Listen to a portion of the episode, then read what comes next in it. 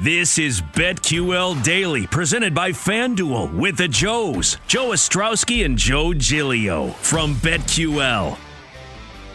Welcome back.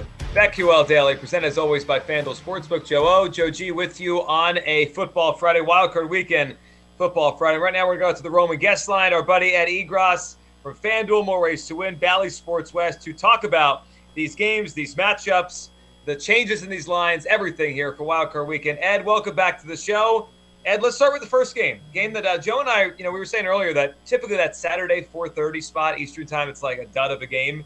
We, we like this game. This is a fun game. The Raiders, they got their way in, and the Bengals, we know how good Burrow's been. They've been down the stretch of the season. This number has bounced around six and a half, six, down to four and a half, now back to five and a half. FanDuel before this conversation. What's your read on this game, Raiders at Bengals? Oh, timing is of the essence in this one because once it gets to about six, six and a half, then to me, I think it becomes a stay away game because I'm roughly at that point right now. Uh, five, five and a half, I think you're still okay going with the Bengals. And the way that I kind of did the math here is uh, it's a couple of ways. Number one, I loved the move as far as resting Joe Burrow and some of the other key playmakers from last week. I think what that did is it sort of created like a pseudo bye week for the guys who have to perform at a high level against the Raiders. And yeah, I get that, you know, Raiders defensively with Maxx Crosby and guys like that, they're going to apply some defensive pressure. And I do think they'll be at least somewhat successful as far as that's concerned.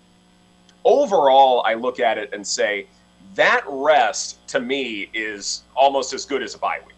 And so I would give that, say, like a point, point and a half, something like that. Home field advantage has been really good over these last several weeks in football. So that's probably like two and a half, something like that. And then if you look at the matchup uh, on a neutral field, the Bengals are roughly a point and a half, two points better. And so where the line is right now, I'm comfortable with. Uh, as big a fan as I am of Derek Carr, I do also understand that you know, if Darren Waller were say a little bit healthier, then maybe I, I I'd be convinced as far as like lowering that line to say five and a half. But I'm just not quite there at this point.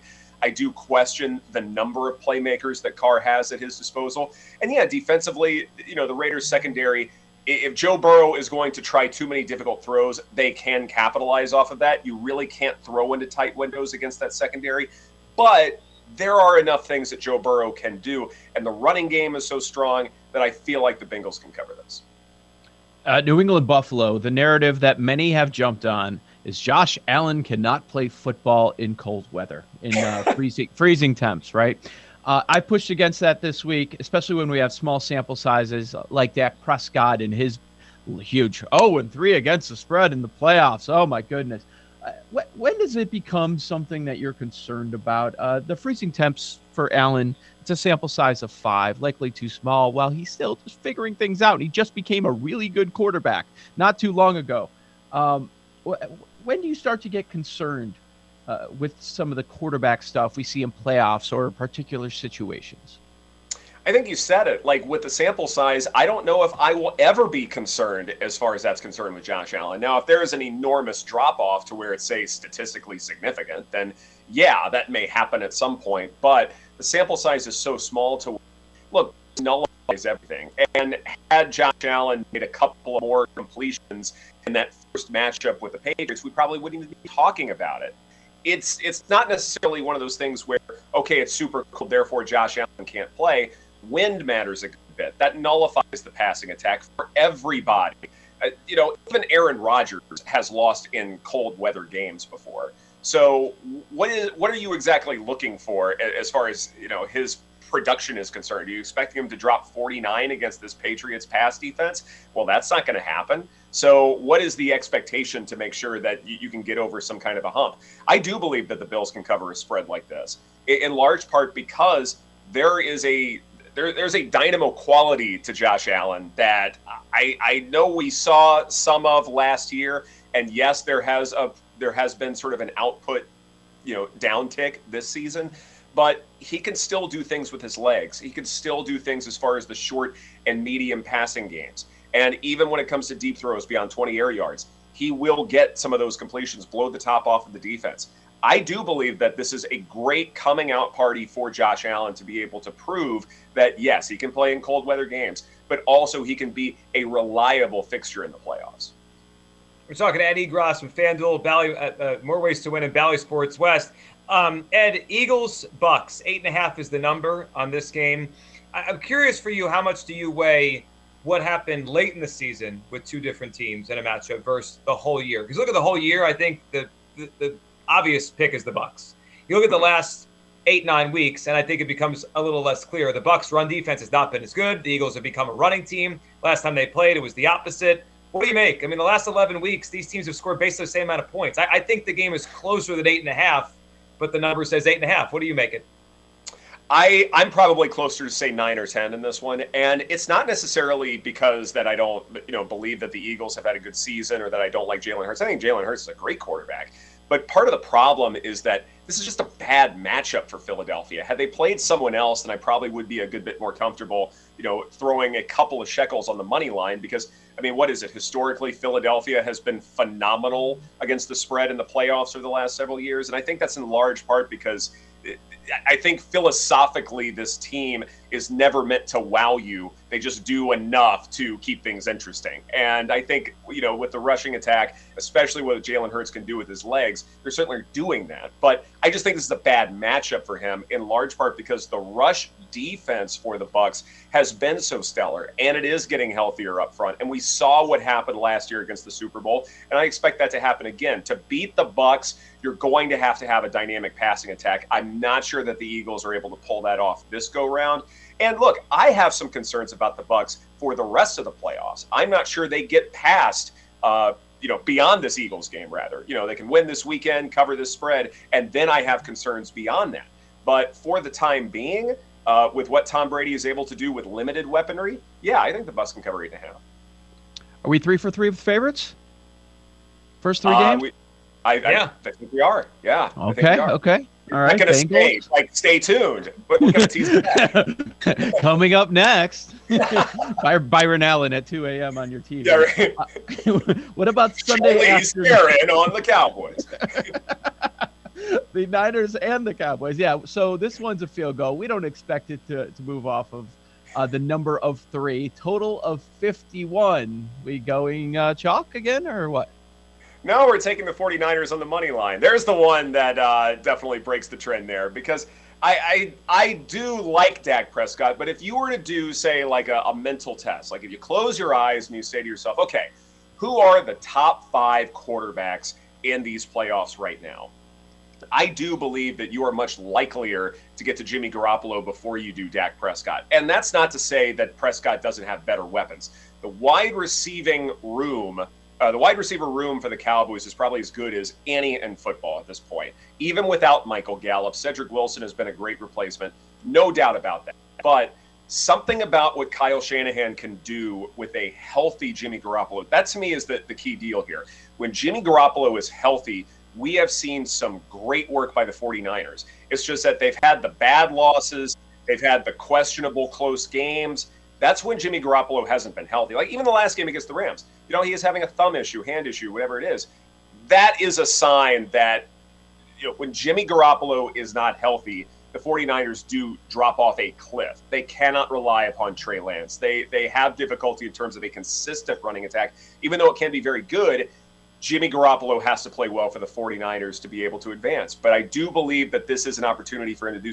Look, the Cowboys defense has thrived off of turnovers. You don't think that Kyle Shanahan is smart enough to design plays to avoid such things? To, to make sure that things are relatively close in front of him to where it involves a lot of screens, short outlet throws, things like that. Yeah, I think the 49ers can pull off this upset.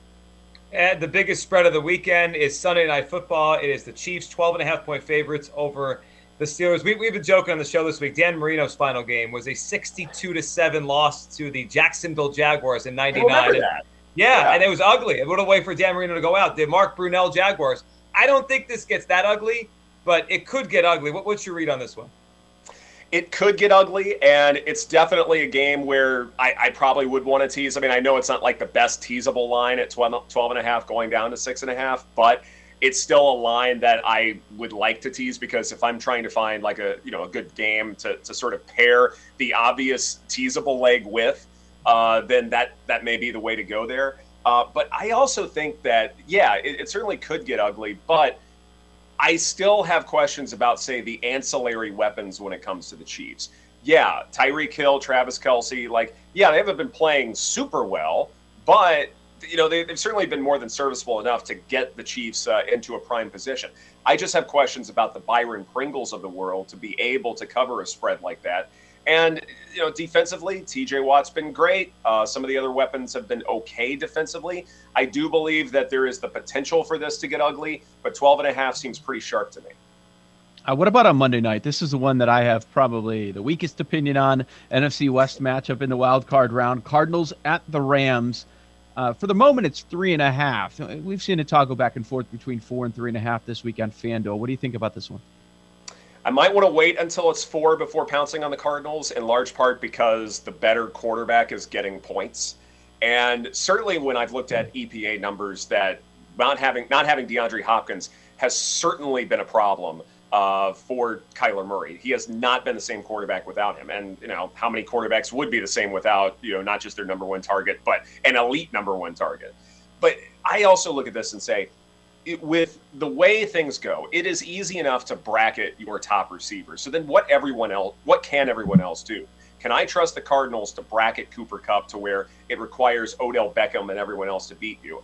I have some questions about that. I seriously don't believe that beyond the Stafford to Cooper Kupp connection, that this offense is dynamic enough uh, to be able to blow out Arizona. I just don't see that at this point. Plus, when it's a divisional matchup and this is the third meeting, then that familiarity does keep things a good bit closer. Certainly lowers the score historically. So the under may be the real play in this game. But overall, I I believe that the better quarterback is Kyler Murray in this spot. Uh, dynamic with his run game, enough weapons for him to feel comfortable beyond DeAndre Hopkins. I feel like there is a chance he can pull off the upset, but definitely if I can wait for the spread to get to be four, then I definitely want to pounce on plus four. And curious your thoughts on Sean McVay as we head into that game. And last week, I mean, look, he's a, he's a really good coach, and he's been to a Super Bowl. Um, but last week, I was disappointed watching them run three times at the end, give the ball back to the 49ers. I just wonder about his conservative. He's more conservative than I think people assume. Like McVay, they score a lot of points, offense. He's conservative. What do you think about McVay as, as he goes back into another playoff run trying to make the Super Bowl? Well, I remember when he did make the Super Bowl, uh, he wasn't aggressive at all on fourth down, but he was running a lot of fake punts. And to me, even though I am certainly of the analytic mindset where you need to go for it more often on fourth down, Brandon Staley's a genius. You know, that's how I that's how I approach the game.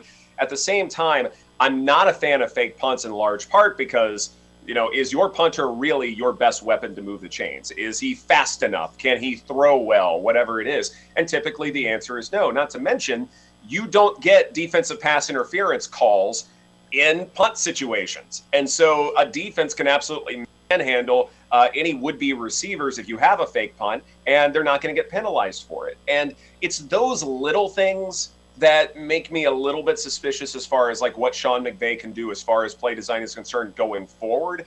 In a game like this, I like the play design advantage for the Rams. It's why I'm not sure the Cardinals win this game outright.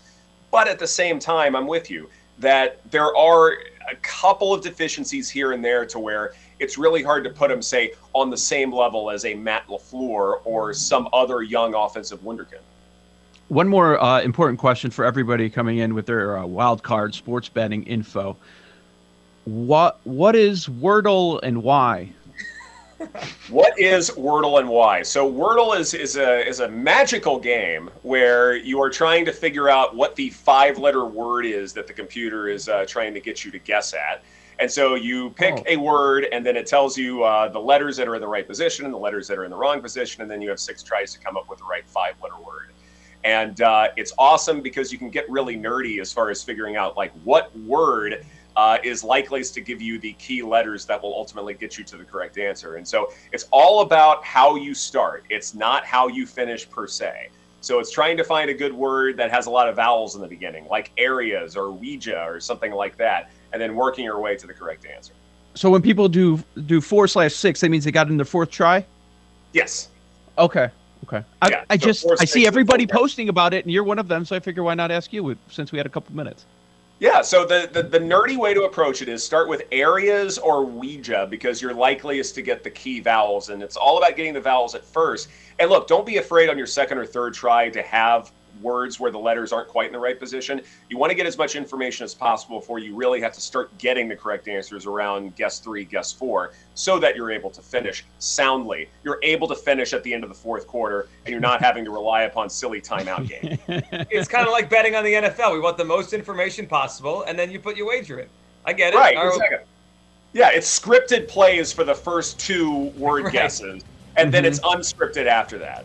Makes sense. Ed, we appreciate hopping on as always. Enjoy Wildcard Weekend, and we'll catch up again that, that next week. That was Eddie Gross on the Roman Guest Line. Get a free online evaluation and ongoing care for ED, all from the comfort and privacy of your home. Go to getroman.com slash BetQL now to get $15 off your first month. That's getroman.com slash BetQL. Calcutta coming on the other side. Our lightning bets with a ton of NFL for this weekend and a same game parlay in the NBA tonight up next on BetQL Daily.